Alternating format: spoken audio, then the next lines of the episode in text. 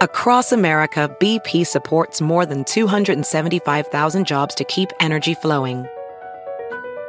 Jobs like building grid-scale solar energy in Ohio and producing gas with fewer operational emissions in Texas. It's and, not or. See what doing both means for energy nationwide at bp.com slash investing in America. Everybody in your crew identifies as either Big Mac Burger, McNuggets, or McCrispy Sandwich. But you're the filet fish Sandwich all day. That crispy fish, that savory tartar sauce, that melty cheese, that pillowy bun.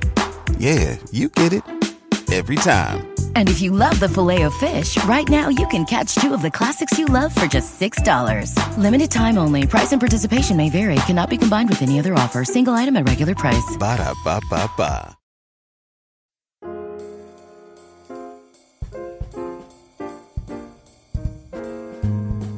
Hello, everyone, and welcome once again to another episode of Modern Manners Guy's quick and dirty tips for a more polite life. As Modern Manners Guy, it's my job to be keenly observant of people and situations around me. I often bring the people I meet, the wacky, the rude, the hilarious, into my writing as examples of what not to do.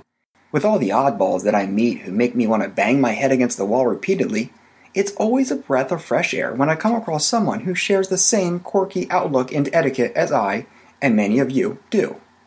That's why today I'm thrilled to welcome my fellow etiquette guru, Amy Alkon, otherwise known as the Advice Goddess, to the Modern Manners Guy show. Her new book, Good Manners for Nice People Who Sometimes Say the F word, comes out June 3rd, and it's a hilarious take on manners conundrums we all face. In my exclusive interview with Amy, we'll discuss many topics from her new book, including the story behind the very bold title, Good Manners for Nice People Who Sometimes Say the F Word, which etiquette snafus frustrate us the most, where do people tend to lose their manners most often, at restaurants, at work, at family gatherings, at the DMV?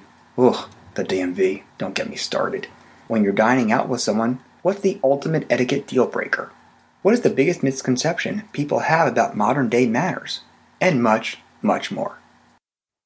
Welcome to the show, Amy. Hi, thanks for having me. Now, for the sake of the podcast, I can't really say the full name of your title, but folks, trust me, it nails it to a T. So, Amy, real quick, tell us a little bit more about your work.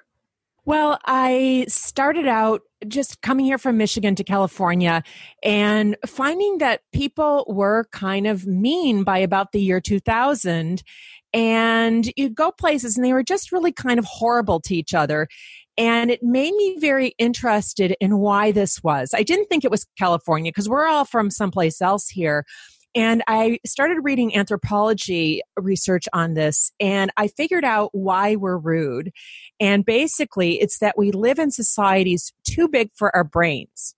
And I found this out. I looked at the work of a British anthropologist, Robin Dunbar, and he figured out that the human neocortex seems to have a capacity to manage social interactions in societies of about 150 people.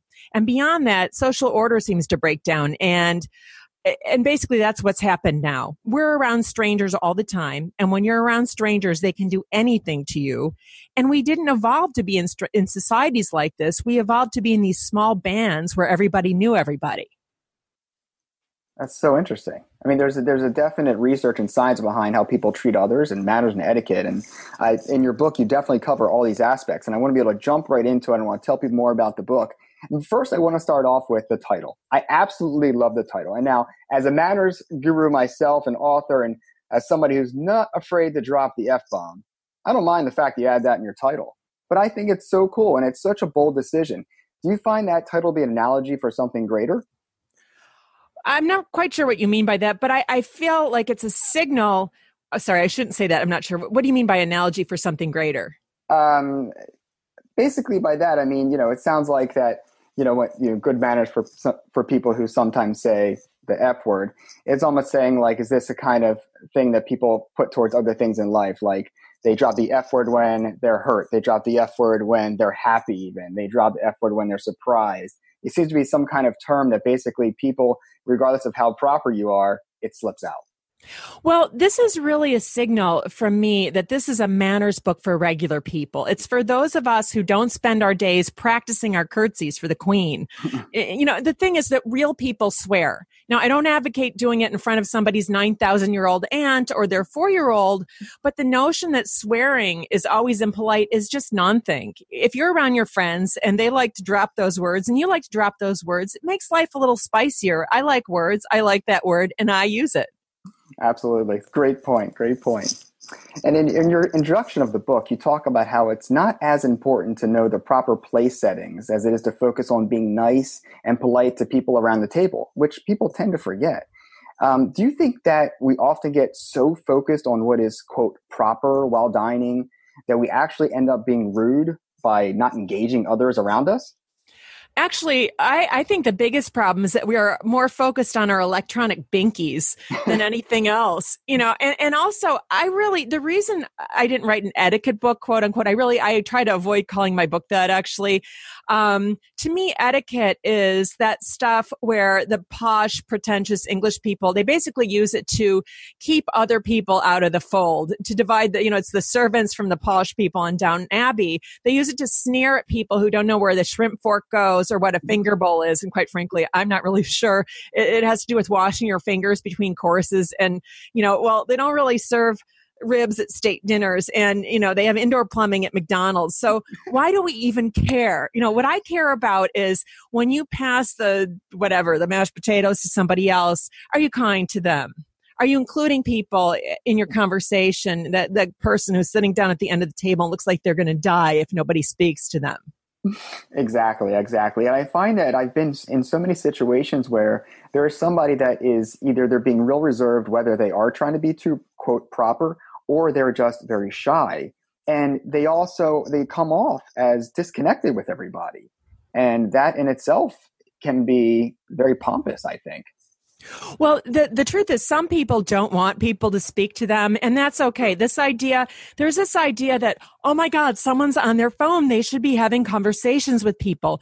Well, maybe they're introverted. Maybe they have something important going on in their life. And I find that very arrogant where people assume, well, they should be socializing right now. And I'm a very friendly person. I'm an extrovert's extrovert pretty much. and I'll talk to everyone. I'll talk to the crazy homeless guy. I'll talk to the busboy. I'll talk to the queen. I mean, if I meet her, I probably won't. They probably won't let the girl who writes the book with the F word in the title meet the queen.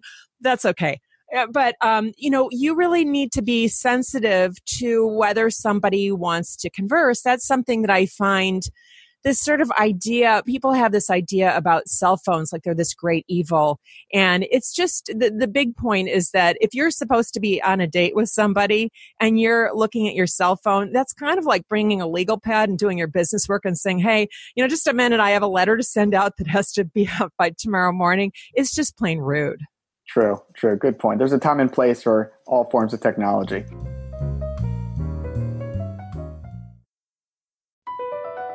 Across America, BP supports more than 275,000 jobs to keep energy flowing. Jobs like updating turbines at one of our Indiana wind farms and producing more oil and gas with fewer operational emissions in the Gulf of Mexico. It's and, not or. See what doing both means for energy nationwide at bp.com slash investing in America. Welding instructor Alex DeClaire knows firsthand how VR training platforms like ForgeFX can help meet the demand for skilled workers. Anywhere you go look, there's going to be a shortage of welders. VR training can help welding students learn the skills they need to begin and advance in their career. The beauty of virtual reality is it simulates that exact muscle memory that they need. Explore more stories like Alex's at meta.com slash metaverse impact. Everybody in your crew identifies as either Big Mac Burger, McNuggets, or McCrispy Sandwich. But you're the filet fish Sandwich all day. That crispy fish, that savory tartar sauce, that melty cheese, that pillowy bun. Yeah, you get it. Every time. And if you love the filet of fish, right now you can catch two of the classics you love for just $6. Limited time only. Price and participation may vary. Cannot be combined with any other offer. Single item at regular price. Ba da ba ba ba. And you know, I love this next quote. In chapter nine, eating, drinking, socializing, you list the essentials of table etiquette, since we're on that topic. You say, on the off chance you were raised in the wilderness by a family of coyotes, which I love, because sometimes you're really next to somebody and they look like a caveman almost, and their parents were coyotes. But I'm still constantly shocked that people lack the certain basic etiquette skills. And again, I mean, let's let's understand etiquette manners. You know, they're not the Downton Abbey kind of style either. I mean, when you dine with someone, in your opinion, what is a deal breaker, and what is one thing, or two or three for that matter, that truly, truly drives you nuts that people do? Chewing with one's mouth open or talking with food in it those things they just kill me. It's just so ugly. And i have to say i put those they're like i think they're like eight or ten of those tips on you know table manners because i thought people would say well there are no tips on table manners in there but they're they're really i got into the coyotes a little bit. Um, coyotes lick their paws while eating for good reason because animals that die on the side of the road rarely do so next to place settings complete with a napkin. You know, people licking their fingers, it's just disgusting. You see people they lick their whole hand, you know, put their hand in their mouth. I mean, those things, people really need to um, think about what other people, what their view is. And, and really this comes down, and, and manners do in general, to empathy.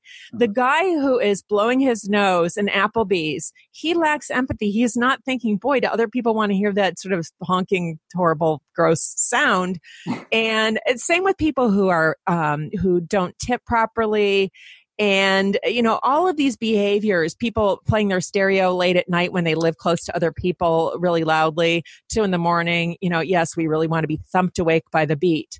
um, and, and it's just so simple. It's like kindergarten 101 do unto others. We all learn this. We just need to exercise it more. Great, great. And it's funny that you mentioned, you know, the, the sloppy guy at Applebee's, for example, and that tends to be, uh, not to harp on Applebee's, by the way, I happen to love it, but you know, just to say restaurants, to me, have to be one of the places that I find to be uh, happens to produce the most unmannerly displays of behavior. But I want to know, in your opinion, what what do you think is the worst place? Is it the workplace? Is it family gatherings? The DMV? Uh, why? Do, what do you think about that? Actually, as I mentioned before, um, I think that it's a lot of places. Sorry to not answer that that specifically, but um, the most unmannerly displays are places we're surrounded by strangers.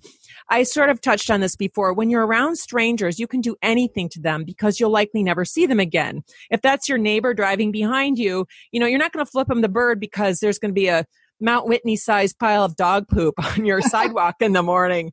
And, uh, you know, so we actually need to both behave like we are not around strangers and to treat strangers like neighbors. That's the ultimate message of my book. But when people are rude, we didn't evolve or with strangers, so we basically don't really know what to do. We don't have the psychology for it, but we need to start taking action. And I find the best way to do that is to understand that rudeness is a form of theft. People who are rude, they're stealing from us. They're stealing our time, our attention. In the case of these people who are on their cell phones, they're privatizing public space as their own. They're forcing you to listen to their inane lives. Um, they're taking your good night's sleep. In the case of the person who plays their music really loud when they're in an apartment building and people are trying to sleep at two in the morning. And so if we see this as theft, we can override the fact that we really don't have any evolved psychology for what do we do when a stranger does something awful to us because we didn't evolve that way. And then we can do things about it, speak up. And, and what's very interesting too is that because we evolved to care very much about our reputation, we have this very old psychology despite living in modern times.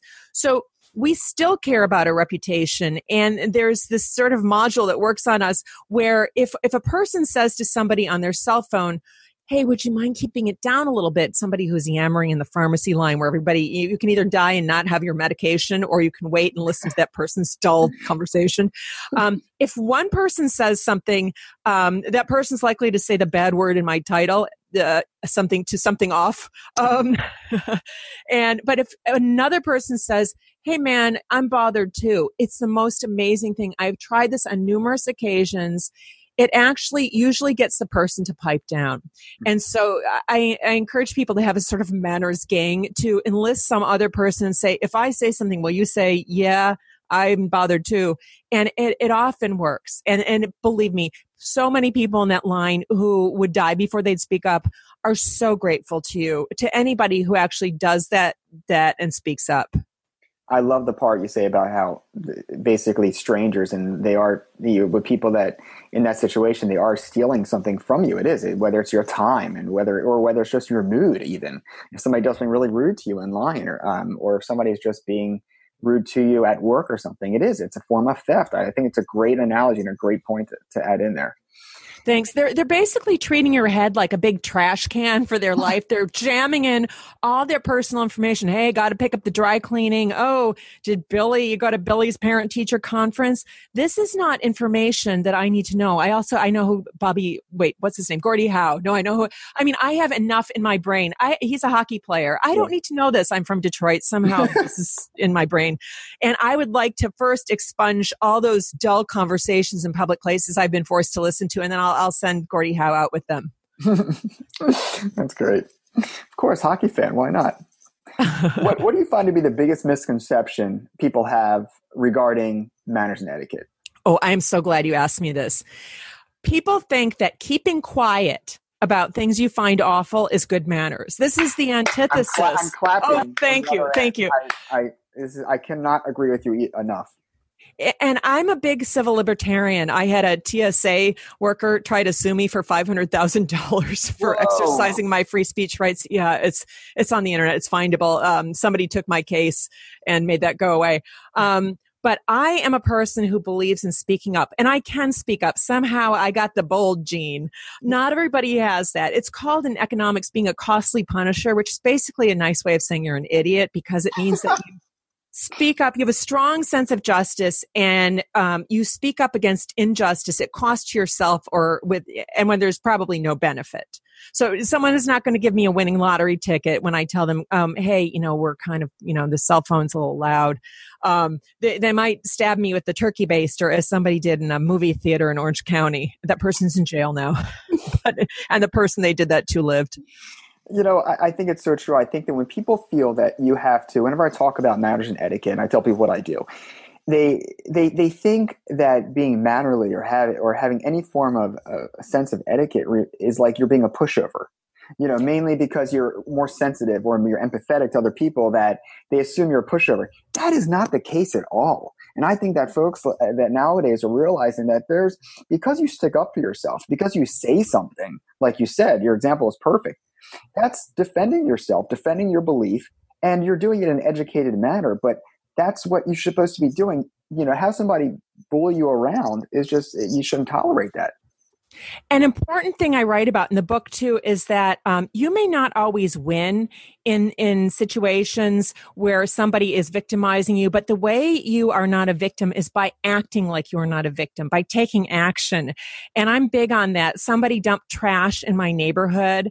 They dumped my cute, cute neighborhood on my cute street. They just thought, okay, well, we don't know who you are. You're nobody. This is a trash dump. And so I saw on the outside there was an address label and a person's name, and I got out my rubber gloves went through.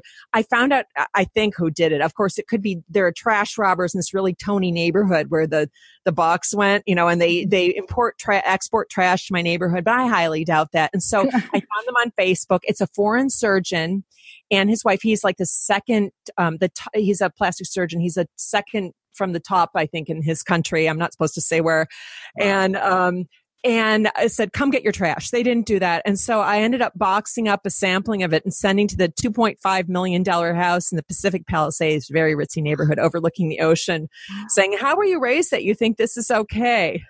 Wow. And so, yeah. And these people, they didn't come get their trash. My neighbor put it back in the alley. But we all know this. Every place in the world, Paris, Brazil, Italy, you know, there's some place where trash is stored behind houses, behind buildings, on the side of buildings, and it's not hard to find. But when you think that people are non people because you don't know them, it's easier to abuse them. And I refuse to be abused, and I refuse to accept the notion, this idea that, oh, well, it just be tactful, quote unquote, which means be a victim, don't speak up.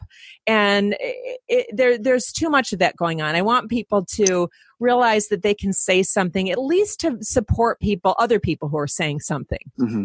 Great, great points. And so, do you find that there's room for manners in the 21st century world of, you know, crude reality TV, people leaving trash in other people's streets, and all the nasty tweets that go out right and left? Well, if you mean on the internet, um, specifically, um, absolutely, uh, there's room for manners. We need we need more of that, and it requires what I call the behave as you are in real life rule. Mm-hmm. Now, not everybody can do this, but I'm a public figure and anything I put in a blog, on a, co- a, blog comment, or I tweet, I do in my own real name. And so if you don't do that, say that you're an elementary school teacher and you can't let them know you're into bondage or whatever. um, you know, that you need to only say things that you would if that person were standing next to you at the grocery store you know you wouldn't you wouldn't say the horrible things that people say.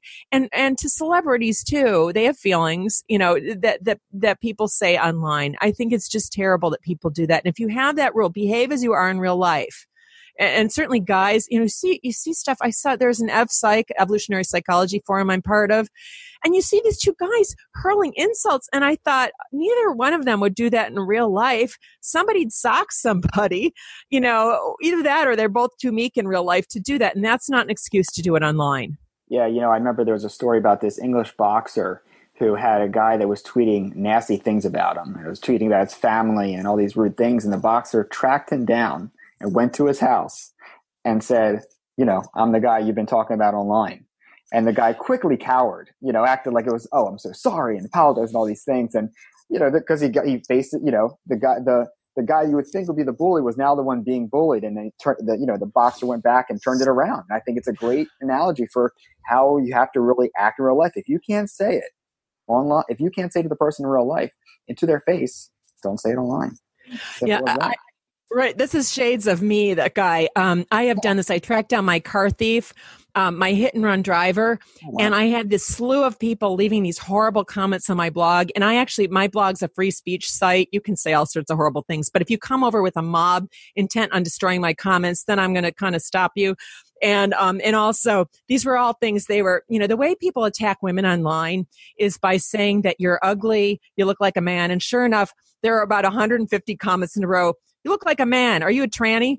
And, and all of them were anonymous. And so, um, I uh, just kept looking. I looked at them and two in the morning one night, I see one of them and I look up the, the guy's, he left some fake email address or something, but I was able to track this down. It took me about 20 minutes and I discovered that he was a guy who was supposed to be minding that satellites don't fall out of the sky for the National Oceanic and Atmospheric Administration.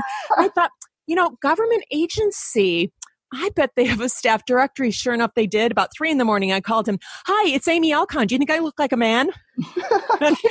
he was so cowed. You know, people never expect that, that you're going to track them down. Oh and and only because of the flight costs my boyfriend wanted to send me to new orleans. There was somebody else. I figured out who it was some chef in some restaurant there to just show up and say hi it's amy Alkon you know and to i can't remember what he said to me. Yeah. but you know to address the rude comment they made. And people should expect that. They should act as if amy Alkon will show up on your door the giant red-headed gnat to bother you about what you posted on her website.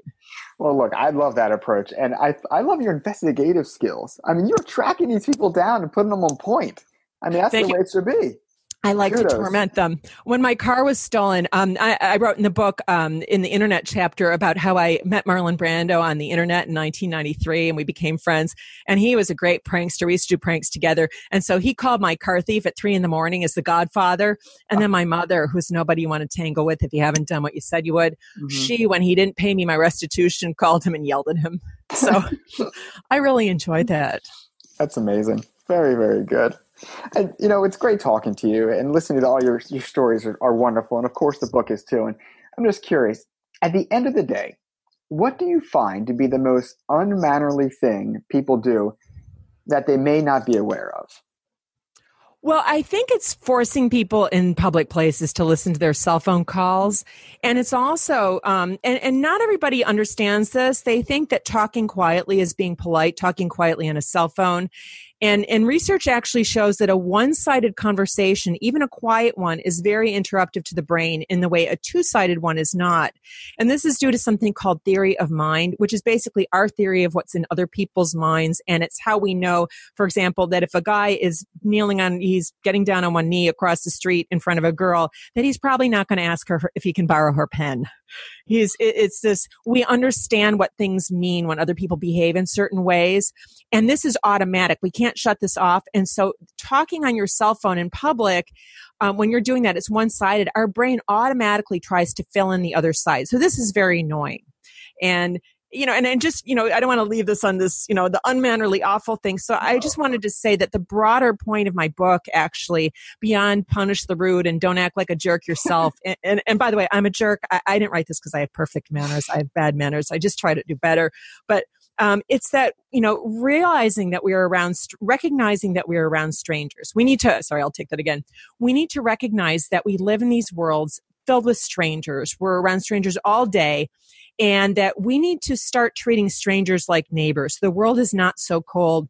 And some small kindness that would be really unremarkable when you do it for a friend, it can be so powerful for a stranger and it transforms them into a person who pays it forward.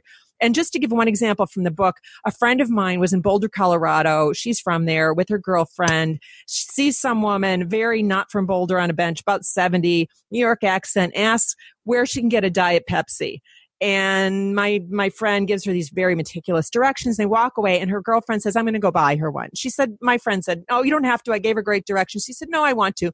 She gets her diet pepsi. I think it was diet pepsi. Yeah. Brings it back and the woman's like oh my god. And my friend thought she was mad. And but she said basically it was the nicest thing anyone had ever done for her. And think about that. If you do that for your friend or your girlfriend or boyfriend, eh, whatever, it's nice, but it's not like the big deal or anything. But for a stranger, this has such a powerful effect and it actually makes us happier to do this. It, it fills our lives with meaning, which is the real way to get happy, not by chasing happiness by getting bigger boobs or a new car. Mm-hmm. So, and that's the ultimate message of my book that we can change the world one co-human that we do a little something nice for at a time. That's great. I think that's great. I love it. I love the out. I love the outlook. Uh, you know, I love all the analogies. I love your stories, and I want to thank you very, very much for joining me on my show. And I wish you all the best luck in the world. Everybody, want to thank Amy Alkon, the Advice Goddess, for joining me. And please check out her new book, Good Manners for Nice People Who Sometimes Say the F Word. Amy, I want to thank you again for joining me. So please tell my readers and listeners where can we find your new book? You can find my new book, Good Manners for Nice People Who Sometimes Say the F Word, at independent bookstores across the country, at big bookstores online. And please do buy it. I worked hard on it. I think you'll like it. And you can find the rest of me. I'm, I'm Amy Alkon on Twitter, um, advicegoddess.com. And you can read my nationally syndicated advice column, science based, funny. Um, it's called The Advice Goddess in papers across the country. Just look it up online. Check out Amy's awesome book at Amazon Barnes & Noble, Books A Million, IndieBound, and anywhere books are sold. As always, if you have another manners question, I'd love hearing from you. So please, drop me a line at manners at quickanddirtytips.com. And don't forget to follow me on Twitter at mannersqdt. And of course, check back next week for more modern manners guide tips for a more polite life.